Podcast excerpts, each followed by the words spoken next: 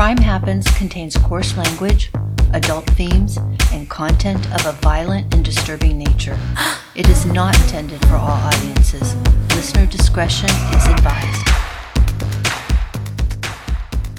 Hi, everyone. Welcome to Crime Happens, where we uncover the evil that surrounds us. I'm your host, Chris.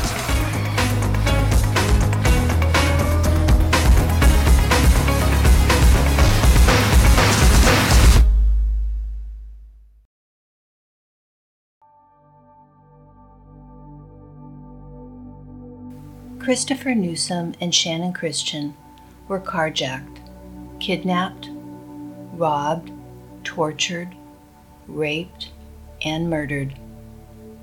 In part two, the conclusion to the episode, The Chipman Street Murders, we will hear about the arrest, police interviews, and autopsy results. On Tuesday, January 9th, 2007, after Chris's body had been found shot and set on fire next to the railroad tracks near the Chipman Street house, Cobbins, Coleman, and Thomas went to visit a friend, Vince Wernemont. They told him Davidson was acting crazy and had sexually assaulted someone. Wernemont didn't believe them. He thought Cobbins and Davidson were just having a fight. They told him they needed his help to get out of town. They weren't afraid of Davidson. They were just looking for a way to get away from the scene of the crime. Wernimont asked Jody Long to give them a ride back to Lebanon, Kentucky. Jody Long testified that in January 2007, Vince Wernimont asked her, quote, to give some friends a ride that were in fear of their life, unquote. Wernimont gave Long some money and morphine pills and asked her to drive Coleman, Cobbins, and Thomas to Kentucky. Jody Long stated that Coleman rode in the passenger seat and she was very quiet. Long dropped them off at Coleman's grandmother's house. After making the arrangements for their ride, Wernemont saw on the news that two people had been murdered and he realized there may be some truth to what Cobbins was saying. To Wernemont's credit, he called the police. While he was being interviewed by the police, Cobbins called his cell phone this is how law enforcement tracked down his location in Kentucky. On Thursday, January 11, 2007, Thomas, Cobbins, and Coleman were arrested 133 miles away at Natasha Hayes' house in Lebanon, Kentucky.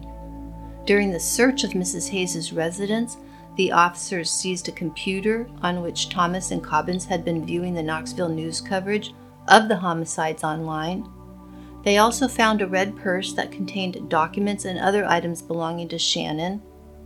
Later, a 22 caliber Clerke revolver was recovered from Mrs. Hayes's house. Davidson stayed behind and hid in an abandoned house in Knoxville with Eric Boyd's help. Based on court documents, on Thursday afternoon, January 11, 2007, the Knoxville Police Department Special Operations Team, and other officers arrested Davidson in a vacant house at 1800 Reynolds Avenue. Eric Boyd led them to the house where Davidson was holed up. Among the items found in the house were Chris's size 9.5 Nike Shox athletic shoes and a 22 caliber high standard revolver. As the SWAT team grabbed Davidson, he declared that he'd done, quote, nothing to that girl, unquote. In an interrogation room at the Knoxville Police Department, Lamarcus Davidson is brought in for an interview. In the interview room are investigator Ryan Flores and ATF agent Woody Webb. It's January 11, 2007 at 4:15 p.m. Davidson is actually arrested for failure to appear on a prior driving charge but they're taking advantage of the situation to interview Davidson about the murders. Inspector Flores reads Davidson his Miranda rights. Davidson agrees to speak with law enforcement without a lawyer present. Inspector Flores starts by telling Davidson that he just wants the truth. Davidson told detectives he was not part of any crimes. He said when his half brother Cobbins showed up at the house with the 4Runner and Shannon and Chris, tied up in the back, he left. Over time, Davidson gave at least five different versions of events. Here are some short excerpts from Davidson's first interview with detectives on January 11, 2007. Quote Davidson, I don't even know what the fuck happened, all right? Flores, I just want to know what you know, all right? That's all I want is to find out what you know about what happened and let's get beyond it, all right? You want to do that? We've spent a lot of time trying to figure it out and weren't there. We don't know we can. All we can do is guess and speculate about what happened. Davidson. So what do you think happened? Flores. That's what I that's what we got you up here is we want to know. Davidson. Sniff, crying sounds. Flores. And it, it's like you said, it's your house. Davidson. I don't even know what the fuck happened in my house though, man. I left the same night the girl that the girl when the girl came in the house I I mean I I don't give a fuck what you all say. When the girl came in the house, I left, dude. When that when that girl was in my house, I wasn't there. And that's all I got to say. I don't care if you believe me on that or not. Flores, did you ever have sex with her? Davidson, no. Flores, so we'll not find your DNA on her body, on her person? Davidson, no. Unquote.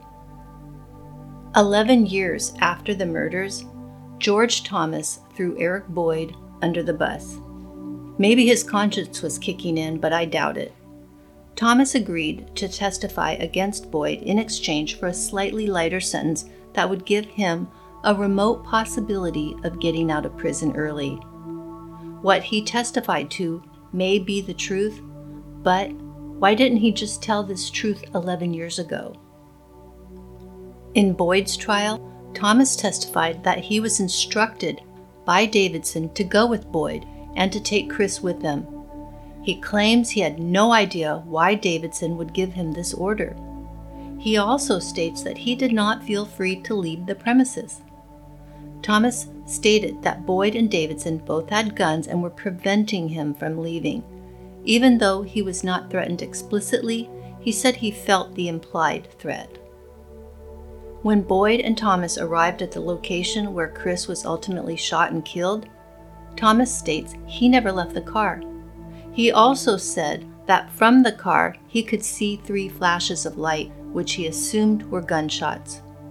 Boyd came back to the car without Chris. Prosecutors believe that Vanessa Coleman actually held Shannon captive while all four of the guys were out murdering Chris together. After murdering Chris Newsom, the guys returned to Davidson's house where they continued to beat and repeatedly rape Shannon Christian. When Latalvis Cobbins was initially interviewed by detectives, he adamantly claimed that he did not have sexual contact with Shannon in any way, shape, or form. He said he would remember if he had had sex with someone. Eventually, he changed his story and testified that with his girlfriend Vanessa Coleman in the next room, he had Shannon perform oral sex on him. In his testimony, he stated that he told Shannon if she gave him oral sex, he would set her free. He did receive oral sex from Shannon, but he didn't set her free. Cobbins also stated that as he began to ejaculate, he heard a noise that spooked him, causing him to deposit semen on Shannon's shirt and pants. This is how he explains his semen and DNA found on Shannon's clothing and body. He said he quickly dressed himself, tied Shannon back up the way he found her, and sat in the living room with Coleman. How is it possible for Coleman to not hear or know that her boyfriend, Latalvis Cobbins, was just a few feet away from her getting oral sex. I personally wonder if Vanessa did know and became jealous of Shannon for some crazy reason and decided to punish her by inflicting a few blows herself. Even with all the evidence, interviews, and testimony, we still don't know conclusively everything that happened, meaning who did what and when. No one is ever going to confess to raping Chris Newsom, and because there was no DNA in the sperm, all we will ever know for sure is that at least one male raped him anally. We will probably never know the truth of what happened to Chris or Shannon, except for what the evidence shows, because these individuals have never told anywhere near the whole truth and have never stopped lying. George Thomas testified that Shannon had both her hands and feet tied up. She was in the bedroom positioned on her back and had her hands stretched out over her head and secured to a duffel bag filled with heavy free weights. The same with her feet. So she was bound very tightly and wasn't going anywhere. Vanessa Coleman stated that she, quote, saw Davidson lying beside Shannon on his bed. Davidson was using a cell phone, and Coleman heard Davidson ask Shannon for a password. Coleman stated that she slept with Cobbins in the back bedroom and Thomas slept in the living room. The following morning, Thomas told Coleman that Davidson had slept with Shannon, meaning that he'd had sex with her. When Coleman saw Davidson, he was only wearing shorts. Coleman stated that Davidson left in the 4Runner several times during the day on Sunday. Latalvis Cobbins and George Thomas checked in on Shannon throughout the day. Unquote. And by checking in, does this really mean assaulting her? Detectives testified that, according to Vanessa Coleman, quote, at some point, Coleman took a drink of water to Shannon. Shannon was still tied up, but they or somebody let her smoke cigarettes. Unquote. Prosecutors believe that at one point they had Shannon tied to a chair. While she was tied to the chair, she was repeatedly orally raped by both Davidson and Cobbins. Evidence presented at trial depicts a photo of a kitchen type chair in Davidson's bedroom right next to the bathroom door. Davidson's girlfriend, Daphne Sutton, confirmed that she saw this chair when she stopped by the house on Sunday, January 7th, because he had invited her over so she could collect some of her personal belongings. She confirmed that this chair was not kept there when she was living in the house and she had never seen it in there on any of her other visits. She thought it seemed strange and out of place. While Shannon was kept in Davidson's bedroom, she was kicked and or punched repeatedly in her vagina and in her head. She was kicked so hard and so many times that her skin began to break down and a major hematoma developed in her anal genital area. A hematoma is a bruise, but an extreme bruise. In this case, because there was extensive bleeding under the skin from her injuries, the blood actually collected into a large solid blood clot. The ME could not always determine which injuries came first or which ones came later because there was just too much trauma. During Davidson's interview with detectives, he said that Shannon said, quote, Am I going to die? I don't want to die unquote. But Davidson also claimed at one point that he was not in the house when Shannon was in the house. Eric Boyd was a key player in the grisly events of Saturday, January 6th and 7th. It is believed that he drove Cobbins and Davidson to the Washington Ridge apartments. He had details about the crimes that had not been released to the media, Bullets were found in the vehicle that Boyd had borrowed from his cousin Nicole Mathis, and Mathis denied any knowledge of the bullets. Boyd went out of his way to help Davidson hide from the police. He tried to find transportation for Davidson and himself so they could flee the area. Boyd helped Davidson even though he knew he was involved in a serious carjacking, rape, and murder Others that knew about Davidson's involvement or even suspected refused to help him.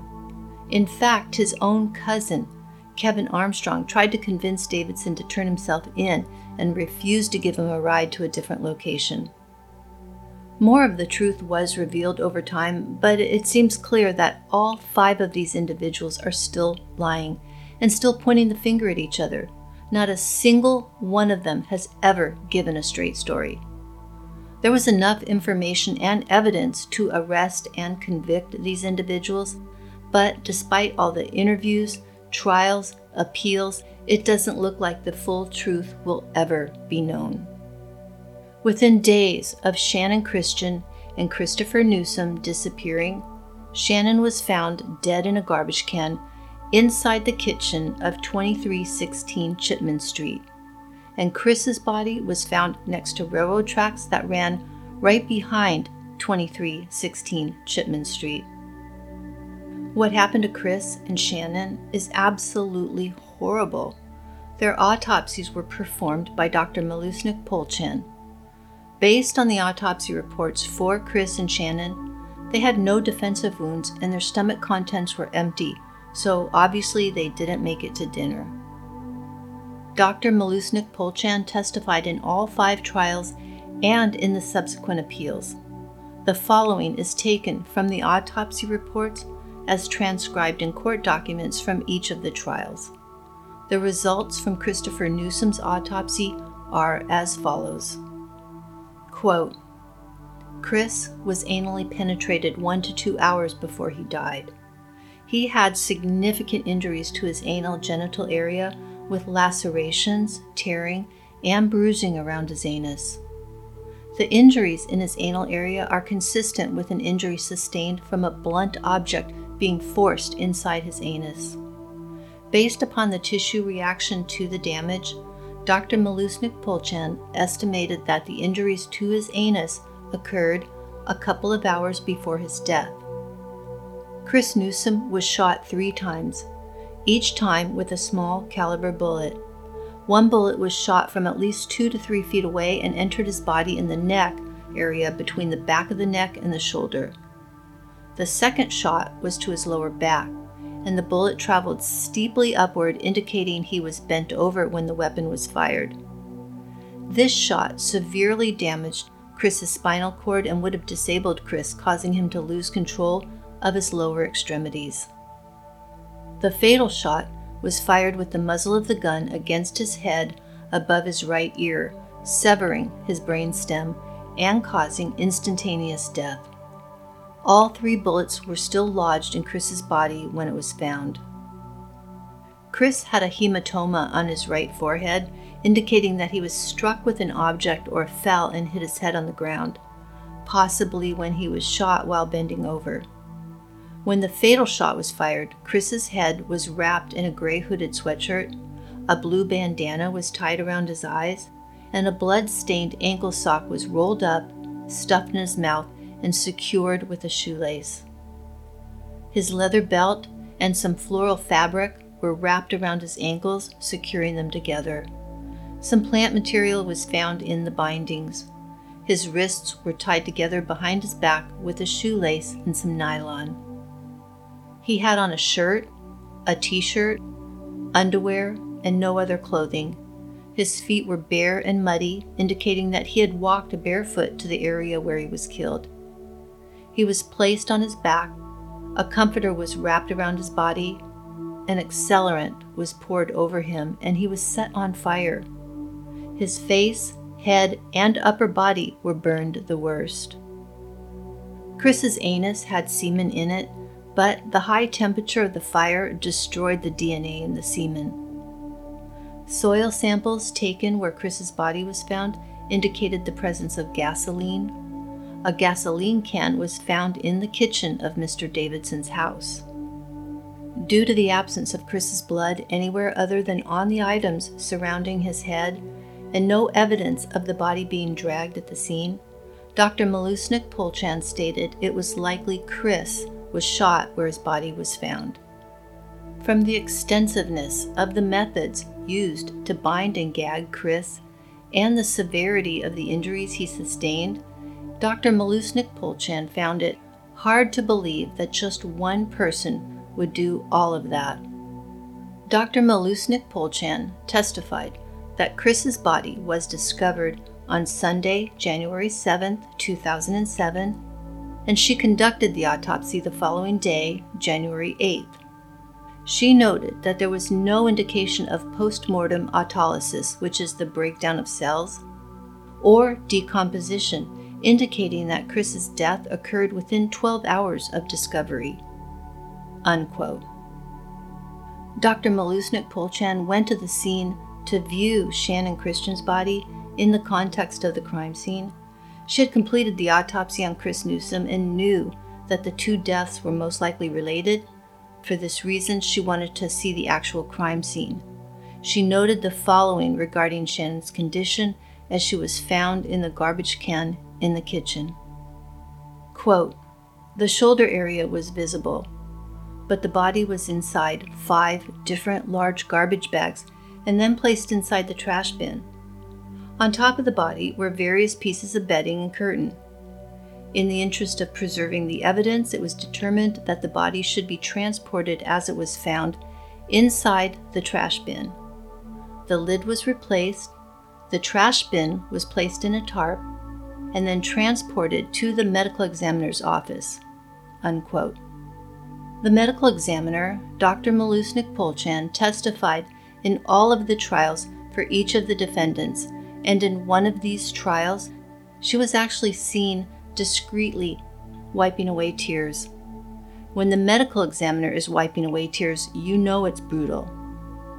The results from Shannon Christian's autopsy are as follows Quote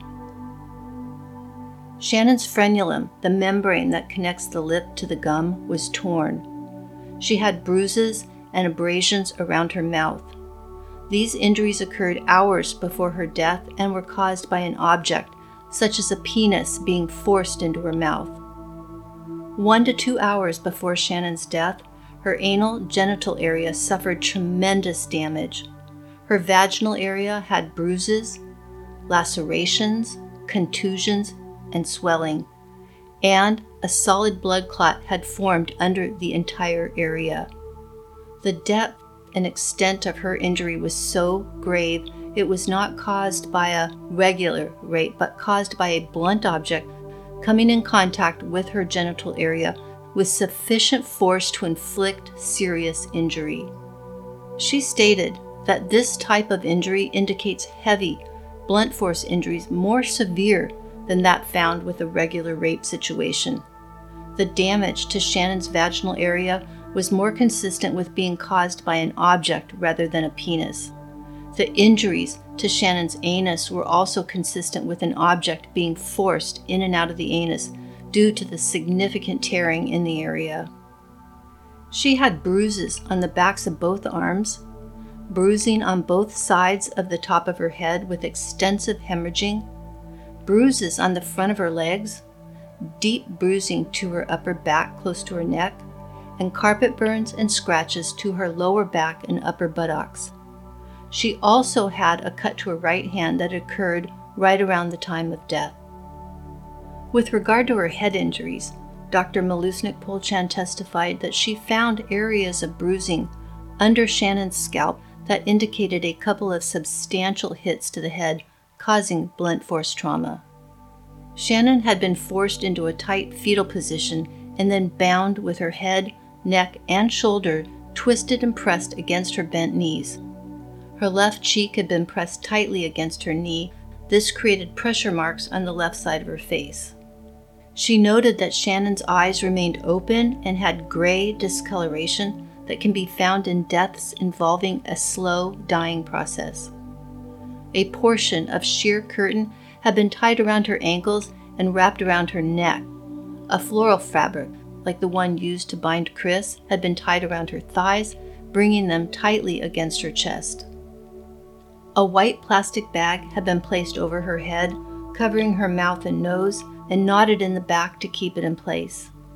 Her body had been put in five plastic garbage bags, stuffed into a large garbage can, and partially covered with bedding, sheets, and other bags. She was dressed only in a camisole and a sweater. Because she couldn't breathe with the plastic bag tied tightly over her face, and due to her positioning in the confined space, she suffocated to death. Dr. Mileusnic-Polchan testified that the lividity, or settling of the blood in the body after death, and the unusual pattern of skin detachment indicated that Shannon had been in the bin for longer than 24 hours. The time of her death was estimated to be sometime between Sunday afternoon and Monday afternoon. Based on the plastic bag that covered her face and her positioning inside the garbage can, the oxygen around her face would have been depleted within 10 to 30 minutes after she was placed in the garbage can, and she would have died three to five minutes later. There was no evidence of strangulation. The cause of death was positional asphyxiation. The fabric found with Chris's body and the fabric used to bind Shannon in the garbage bag were parts of the curtains and bedding that Ms. Freeman had sold to Mr. Davidson. Dr. Mileusnic-Polchan testified that, based on her findings, it is likely that Shannon died sometime between late Sunday afternoon, January 7, 2007, and early Monday morning, January 8, 2007.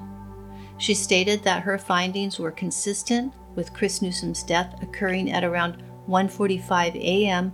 on Sunday, January 7, 2007.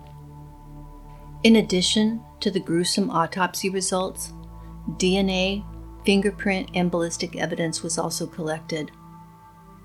DNA analysis revealed the presence of spermatozoa and sperm fragments in Shannon Christian's mouth, vagina, anus, and on various items of her clothing. Lamarcus Davidson and Latalvis Cobbins were later determined to be the contributors of that DNA.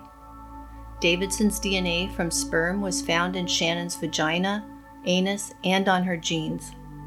Cobbin's DNA from sperm was found in Shannon's mouth and on her camisole, sweater, and jeans. Before killing her, in an effort to remove DNA evidence, Shannon's attackers poured bleach down her throat and scrubbed her body, including her bleeding, battered genital area. They did this while she was still alive. Based on court documents, Knoxville Police Department firearms examiner Patricia M. Rezig performed the testing of guns, bullets, and shells. Her testing revealed that two bullets removed from Chris's body were fired from the same gun. The third bullet was too damaged, so the gun that had fired it could not be identified. The bullets could have been fired from the high standard revolver that was in Davidson's possession when he was arrested. Shell casings found at Davidson's house matched the bullets used to kill Newsom. The jury could infer from Ms. Rezzig's testimony that the high standard revolver was the weapon used to shoot Chris. This is because test bullets and the bullets from Chris's body shared class characteristics. The Clerke revolver associated with Mr. Cobbins was eliminated as the murder weapon. Investigators with the Knoxville Police Department were able to process a latent fingerprint found on a bank envelope inside of Shannon's 4Runner. The fingerprint was later identified as belonging to Lamarcus Davidson. His prints were also found on three of the five plastic garbage bags that contained Shannon's body. His palm print was found on the outermost exterior bag. This print was consistent with Davidson using his hand to lift the bag with weight in it. Davidson's right palm and two left palm prints were on the next garbage bag, and the third garbage bag bore his palm print. Davidson's fingerprints were also on items belonging to Shannon and Chris that were found in his house, including a pay stub with Shannon's name on it, a blockbuster card, a trash bag box, a 9mm magazine, and photographs that had been in her vehicle. Davidson's prints were also on a box of brawny garbage bags in the kitchen. All of these items were recovered from the residence at 2316 Chipman Street. On cross examination, Mr. Crenshaw testified that fingerprints found on the items at the crime scene were also matched to Latalvis Cobbins. What these people did to Shannon Christian and Christopher Newsom is enough to make anyone cringe. The brutality is so difficult to comprehend and the reason for the brutality is incomprehensible. From day one, the families of Shannon and Chris have suffered enormously. So, how could this possibly get any worse? Well, it got worse in January of 2011 when the presiding judge, Judge Baumgartner, announced he was stepping down due to an opiate and alcohol addiction. Judge Baumgartner was the judge to oversee all of the initial trials in the case. Judge Baumgartner resigned and pleaded guilty to misconduct. He was disbarred and died seven years later. Judge Baumgartner's behavior almost resulted in all of the convictions being overturned. The families were beside themselves with frustration and anger while all of this was playing out. WATE.com reported, quote, Court watchers first got a clue that something was wrong at the end of Vanessa Coleman's trial. The judge was slurring his words and sounding sleepy as he led the jury through the charges. Unquote.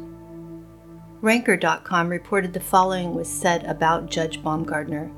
Quote, Throughout the Christian Newsom trials, he was reportedly incoherent. Because of this, the new judge, John Blackwood, tried to overturn the convictions of Davidson, Thomas, Cobbins, and Coleman. The prosecutors appealed the decision on behalf of the Christian and Newsom families. Unquote. Ultimately, the state Supreme Court ruled that because there was DNA evidence in the Davidson and Cobbins convictions, the sentences would stand, but new trials for Thomas and Coleman were ordered. A key element in these cases turned on Tennessee's criminal responsibility law. If you're aware of a crime and do nothing to stop it, you're held responsible too. Except for Boyd. All of the suspects implicated themselves by admitting that they were in the house on 2316 Chipman Street. Among the questions that emerged with regard to Coleman was whether she was a willing participant in the crime or held against her will. Vanessa Coleman's journal was recovered by law enforcement and based on court documents.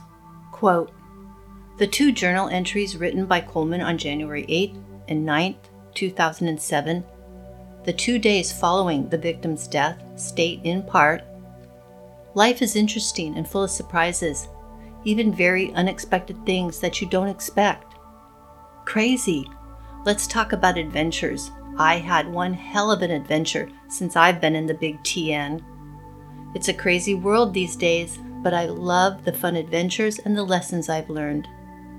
From these writings, the jury could reasonably infer that Coleman knowingly furnished substantial assistance to her co defendants in the commission of murder, aggravated kidnapping, rapes, and misdemeanor theft. The jury could infer that Coleman facilitated the commission of the crimes with fervor and excitement. Unquote. The courts again found both Coleman and Thomas guilty but with lesser charges in Coleman's case. In November of 2012, Vanessa Coleman was found guilty of facilitating a deadly carjack and kidnap, but her sentence was reduced from 53 years to 35 years. The courts increased Thomas's punishment and gave him two consecutive life sentences. Six months later, Thomas's sentence was reduced to life with the possibility of parole after 51 years. In 2007, a grand jury indicted Letalvis Darnell Cobbins, Lemaricus Duval Davidson, George Giovanni Thomas, and Vanessa Lynn Coleman on counts of kidnapping, robbery, rape, and murder. On April 16, 2008, Eric Boyd was found guilty in federal court of being an accessory to a fatal carjacking and of failing to report the location of a known fugitive. Boyd was the first to go to trial and the only suspect not charged with murder. He was sentenced to the maximum of 18 years in federal prison.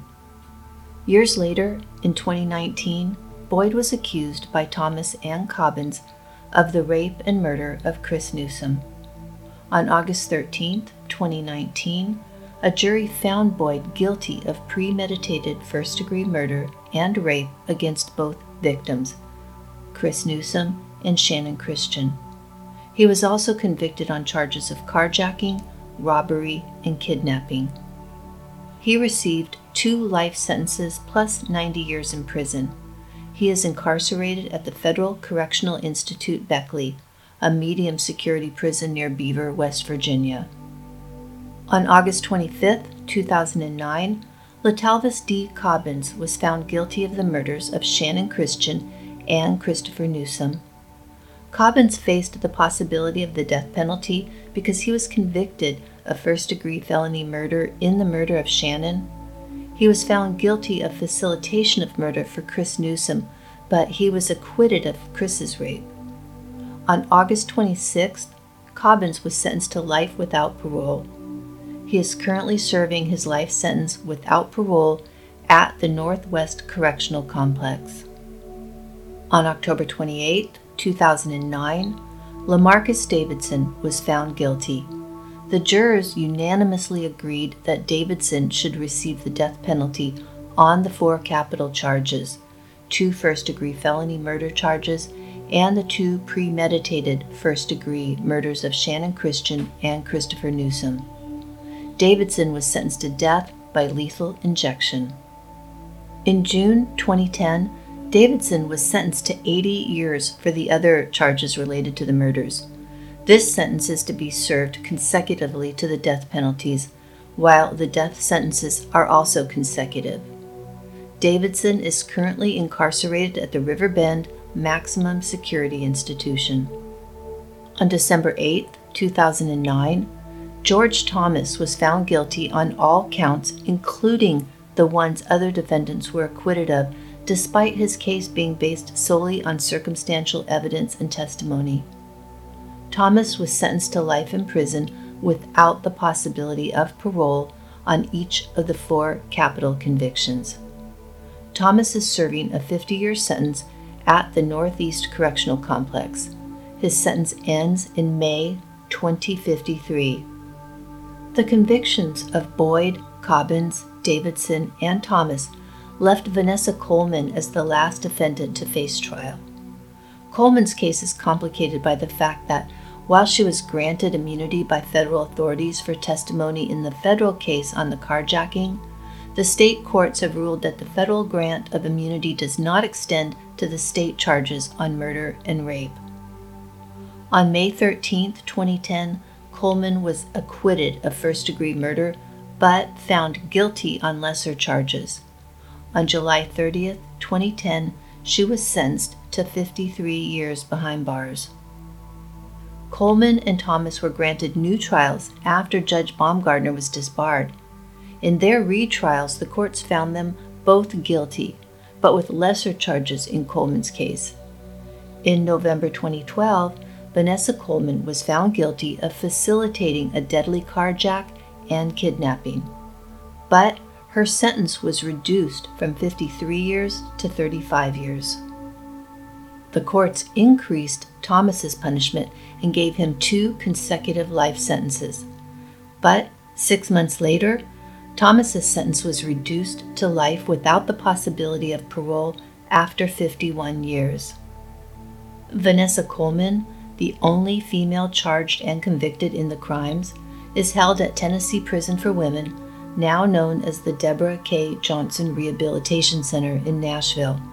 She's serving a 35 year sentence, and her sentence expires on April 18, 2036.